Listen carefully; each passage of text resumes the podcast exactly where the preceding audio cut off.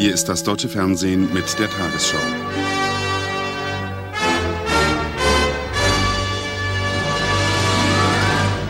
Guten Abend, meine Damen und Herren. Generalbundesanwalt Buback ist heute ermordet worden. Bei dem Anschlag in Karlsruhe wurde auch sein Fahrer getötet. Ein Sicherheitsbeamter liegt mit schweren Verletzungen im Krankenhaus. Buback befand sich auf dem Weg von seiner Wohnung ins Amt. Von den Tätern fehlt offenbar trotz bundesweiter Fahndung jede Spur. Nach Angaben der Polizei wurde am Mittag allerdings eine tatverdächtige Person festgenommen. Inzwischen hat sich eine Aktionsgemeinschaft Ulrike Meinhof als verantwortlich für die Tat bezeichnet. In einem anonymen Anruf wurden zugleich neue Attentate angedroht.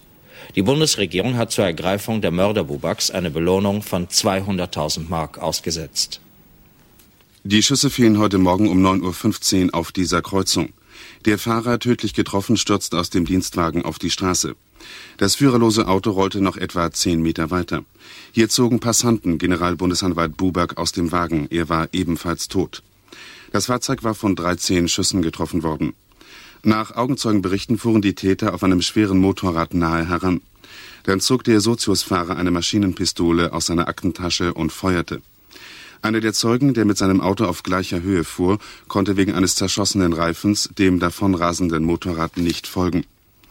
Die beiden Toten blieben mehr als drei Stunden am Tatort liegen, bis alle Spuren gesichert waren. Schon drei Minuten nach dem Überfall löste die Landespolizeidirektion sogenannten Ringalarm aus. Der Tatort wurde vollständig abgeriegelt. Erst nachdem alle wichtigen Einzelheiten festgestellt waren, konnten die beiden Toten abtransportiert werden. Experten des Bundeskriminalamtes kamen mit einem Hubschrauber aus Wiesbaden nach Karlsruhe und begannen sofort mit ihren Ermittlungen. Hunderte von Polizeibeamten nahmen in der Stadt und in der näheren Umgebung die Fahndung nach den geflüchteten Tätern auf. Bereits kurz nach der Tat wurden alle Kraftfahrzeuge im Bereich des Autobahndreiecks Karlsruhe genau überprüft. Schon wenige Stunden später konnte das Motorrad hier nahe der Autobahn in einem Schuppen sichergestellt werden. Dieser unmittelbare Zeuge des Überfalls auf Bubak, ein Jugoslawe, berichtete, dass der Beifahrer auf dem Motorrad möglicherweise eine Frau gewesen sei. Beide Motorradfahrer seien jedoch sehr vermummt gewesen. Die Kriminalpolizei hat am Abend die Bevölkerung zur Mithilfe bei der Aufklärung des Anschlages aufgerufen. Sie bittet auch, dass sich weitere Zeugen melden. Besonders interessiert ist die Polizei daran zu erfahren, wo in jüngster Zeit Motorradschutzhelme umgespritzt worden sind.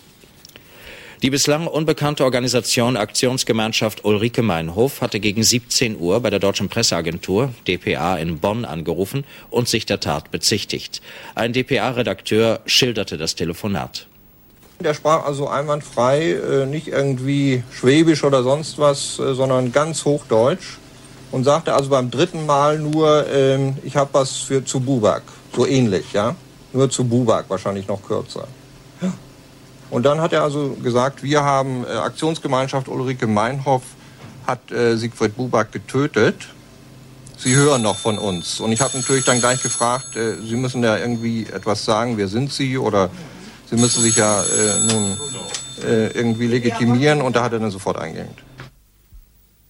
Für das ganze Bundesgebiet wurde unmittelbar nach dem Attentat die höchste Fahndungsstufe, die sogenannte Alarmfahndung, angeordnet. So waren an allen Abfahrten der Autobahn Karlsruhe-Basel bereits ab 10.15 Uhr mit Maschinenpistolen ausgerüstete Polizisten postiert. Auch die Kontrollen an Grenzübergängen auf Flughäfen und Grenzbahnhöfen wurden schlagartig verstärkt. Wie hier am deutsch-französischen Grenzübergang Kiel waren auch die Beamten des Bundesgrenzschutzes bewaffnet. Das Innenministerium hat die Reisenden um Verständnis für zusätzliche Verzögerungen durch die Fahndung gebeten. Die Grenzen nach Frankreich und Luxemburg waren auch im Saarland scharf bewacht.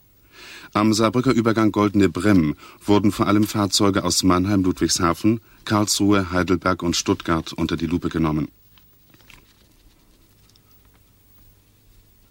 Am deutsch-niederländischen Grenzübergang Elten hatten auch die niederländischen Beamten Anweisung, anhand ihrer Fahndungsbücher die Ausweise gründlich zu überprüfen. Im Süden der Bundesrepublik an den Grenzübergängen zu Österreich lief die Fahndung ebenfalls auf Hochtouren.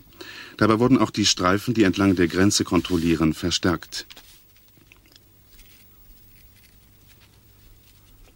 Auf dem Frankfurter Flughafen gingen aus Sicherheitsgründen Polizeischützen auf dem Dach in Stellung. Auf dem Gelände patrouillierten Polizeiwagen. Die Gepäckkontrollen waren sorgfältiger als sonst. Die Passagiere durften nur ein Handstück Gepäck haben, damit die Durchsuchung schneller ging.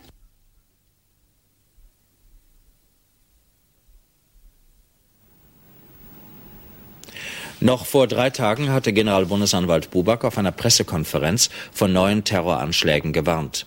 Er sprach von einer kleinen, aber entschlossenen Gruppe, die jederzeit losschlagen könne und keinen Respekt vor dem Leben habe. Der 57-jährige Jurist war seit 1974 oberster Ankläger der Bundesrepublik und somit auch zuständig für alle Prozesse gegen Anarchisten. Aber auch schon früher hatte er dienstlich mit spektakulären Fällen zu tun. So leitete er vor 15 Jahren die Ermittlungen in der Spiegel-Affäre. Später war er beteiligt an der Aufklärung des Soldatenmordes von Lebach. Auch im Spionagefall Guillaume spielte er als Generalbundesanwalt die entscheidende Rolle. Buback hatte sich wiederholt für schärfere Strafbestimmungen gegen Anarchisten ausgesprochen. Mehrfach beklagte er mangelnde Mithilfe der Öffentlichkeit bei der Fahndung nach Anarchisten trotz hoher Belohnungen. Buback hatte vor drei Tagen am 4. April in Karlsruhe seine letzte Pressekonferenz gegeben.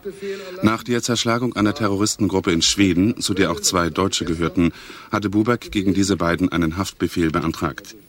Er legte den Journalisten Fotos von Sprengstoff, Waffen und Fernsprechgeräten vor, die in Stockholm von der Polizei beschlagnahmt worden waren. Dabei äußerte er die Befürchtung, dass auch in der Bundesrepublik mit weiteren Terroranschlägen gerechnet werden müsse. Der baden-württembergische Innenminister Schies bestätigte auf Anfragen in Stuttgart, dass das Auto Bubaks nicht mit kugelsicherem Panzerglas gesichert war. Jedes Verbrechen, so Schies, bringe neue Erkenntnisse. Zum persönlichen Schutz Bubaks sagte er weiter. Der Generalbundesanwalt Bubak gehörte zu den gefährdeten Personen. Er ist nach den Richtlinien, die wir bundeseinheitlich in der IMK erarbeitet haben, in die Gefahrenstufe 1 eingestuft. Als Schutzmaßnahmen war ständiger Schutz der Wohnung und an sich auch ein ständiger Begleitschutz vorgesehen. Der Generalbundesanwalt hat jedoch einen ständigen Begleitschutz abgelehnt. Er ließ sich nur in einzelnen Fällen von einem Polizeibeamten begleiten. Für den Fall einer Anforderung war immer ein Polizeibeamter, so auch heute, abrufbereit gestanden. Die Bundesregierung und die Parteien in Bonn haben die Ermordung Bubaks einhellig verurteilt. Eine Ministerrunde beriet am späten Nachmittag die Lage. Dazu aus Bonn Hans-Jürgen Rosenbauer. Obwohl die meisten Regierungsmitglieder einschließlich des Bundeskanzlers bereits in Osterurlaub gefahren sind, wurden nach Bekanntwerden des Attentats auch in Bonn sofort die Sicherheitsmaßnahmen verschärft. Was in den letzten Wochen gelegentlich schon als eher alltägliche Routine hingenommen wurde, bekam mit einem Schlag wieder Gewicht. Zu Fuß, auf Pferden, in Autos und gepanzerten Fahrzeugen, aber auch mit Zivilstreifen und geheimer Bewachung versuchen Bundesgrenzschutz, Landespolizei und Sicherungsgruppe Bonn besonders gefährdete Politiker und Gebäude zu schützen. Während Vizekanzler Genscher ohnehin in Bonn die Regierungsgeschäfte führt, brach Bundesinnenminister Werner Mayhofer seinen Urlaub in der Schweiz ab. Gemeinsam mit ihm traf der Chef des Bundeskriminalamts Herold zur Lagebesprechung im Auswärtigen Amt ein. Fürs Bundeskanzleramt nahm Staatsminister Wischnewski teil. Auch Justizminister Vogel wird heute Abend noch erwartet. Im Anschluss an die erste Erörterung der sicherheitspolitischen Situation in der Bundesrepublik nach dem Mord an Buback erklärte Hans-Dietrich Genscher vor der Presse.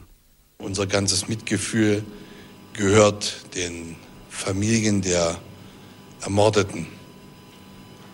In dieser Stunde sollte sich jeder bewusst sein, dass es sich bei den Akteuren der Anarchisten- und Terroristenszene nicht um fehlgeleitete Idealisten handelt, sondern um Täter, die vor keiner Gewalttat zurückschrecken. Hier handelt es sich um kalten, und heimtückischen Mord. Die Polizeibeamten, die Beamten des Bundesgrenzschutzes, des Verfassungsschutzes, die Richter und Staatsanwälte brauchen unser ganzes Vertrauen und unsere Unterstützung, damit sie ihre schwere Aufgabe für unseren freiheitlichen Rechtsstaat und damit für jeden Einzelnen von uns erfüllen können. Die Ermordung des Generalbundesanwaltes hat in Bonn auch die Diskussion um eine Verschärfung der Strafgesetze gegen Anarchisten wiederbelebt. Sprecher von SPD und Jungsozialisten warnten vor hysterischen und übertriebenen Reaktionen. Dagegen forderte die CDU ein Ende der, wie es wörtlich heißt, Verharmlosungsstrategie der Bundesregierung. Die CSU beschuldigte Teile der Regierungsparteien, sich radikalen Elementen anzubiedern. Bundespräsident Scheel erklärte in einem Telegramm an die Witwe Bubaks, mit dem Anschlag auf den Bundesanwalt sollte das Recht selbst getroffen werden. Bundeskanzler Schmidt bezeichnete Bubak als einen Mann, der mit großer Tatkraft für die innere Sicherheit gearbeitet habe. Der CDU-Vorsitzende Kohl nannte das Attentat ein schockierendes Signal für alle verantwortlichen Demokraten. Als Folge des Mordanschlages sind die Haftbedingungen für die drei in Stuttgart-Stammheim Inhaftierten, Bader, Enslin und Raspe, verschärft worden.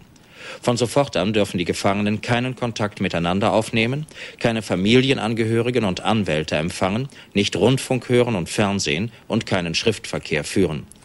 Nach Meinung ihrer Verteidiger ist diese Anordnung der Bundesanwaltschaft durch nichts zu rechtfertigen. In einer Erklärung der Anwälte heißt es, angesichts der Haftbedingungen und des gegenwärtigen Hungerstreiks sowie des kritischen Gesundheitszustandes der Gefangenen bedeutet dies wahrscheinlich deren Tod. Die drei Häftlinge sind seit acht Tagen im Hungerstreik. Auch in Berliner Gefängnissen verweigern neun Angeklagte die Nahrung. Den Anschlag auf Buba kommentiert nun Emil Obermann vom Süddeutschen Rundfunk. Angst kann ich mir nicht leisten, hatte Siegfried Buback bei Antritt seines Karlsruher Amtes vor drei Jahren im kleinen Kreise gesagt. Jetzt ist er selbst und sein Fahrer Wolfgang Göbel Opfer des Terrorismus geworden, von dem er zu Beginn dieser Woche nach der Zerschlagung des Stockholmer Ringes wusste, dass die Gefahr nicht gebannt war. Siegfried Buback hatte eine kurze und eine äußerst schwierige Amtszeit. Nervenkraft zeichnete ihn aus, Augenmaß und Tatkraft, die er mit einer wachen Skepsis zu verbinden wusste, eingebettet in humorvolle Menschlichkeit. Das hinderte ihn daran, die Welt voller Feinde zu sehen. So war es auch nicht naive Arglosigkeit, wenn er gelegentlich in Karlsruhe Besorgungen alleine machte, wenn er sich bei offiziellen Veranstaltungen nicht hautnah beschatten ließ, heute ohne Polizeischutz ins Amt fuhr. Er wollte kein Leben unter einer Schutzglocke aus Panzerglas führen. Dieser Generalbundesanwalt wird am besten gewusst haben, dass es einen perfekten Personenschutz, eine Garantie gegen Meuchelmord nicht geben kann. Ist es auch Wahnsinn, so hat es doch Methode. Jeder Terror, jede Gewalttat ist Wahnsinn. Es gibt kein Motiv, keine Absicht, die diesem kaltblütigen Verbrechen einen Sinn geben könnte. Aber dennoch hat es System. Siegfried Buback war in unser aller Auftrag oberster Strafverfolger und Ankläger in Staatsschutzdelikten und gegen den Terrorismus. Deshalb sind mit ihm wir alle, unsere Republik, unser Rechtsstaat auf wahrhaft tödliche Weise herausgefordert. Zugleich demonstriert der Terrorismus seine Präsenz, seine Kampfkraft. Unsere Polizei, unsere Justiz sollen demoralisiert werden. Zum Glück lehrt die Erfahrung, dass die anarchistischen Bombenleger und Terrorschützen immer wieder dennoch gefasst werden, früher oder später. Die Frage an die Politiker, aber auch an uns alle lautet heute, was können wir, was müssen wir tun, damit dieser schrecklichen terroristischen Hydra endlich keine neuen Köpfe mehr nachwachsen? Der ermordete Generalbundesanwalt hat mit seiner Beharrlichkeit, mit seiner Entschlusskraft, aber auch mit seiner Besonnenheit als Ankläger im schwierigsten Kampffeld, einem abwehrbereiten Rechtsstaat, Maßstäbe gesetzt. Diese Maßstäbe müssen Siegfried Buback überdauern. Es kommentierte Emil Obermann. Und nun weitere Meldungen.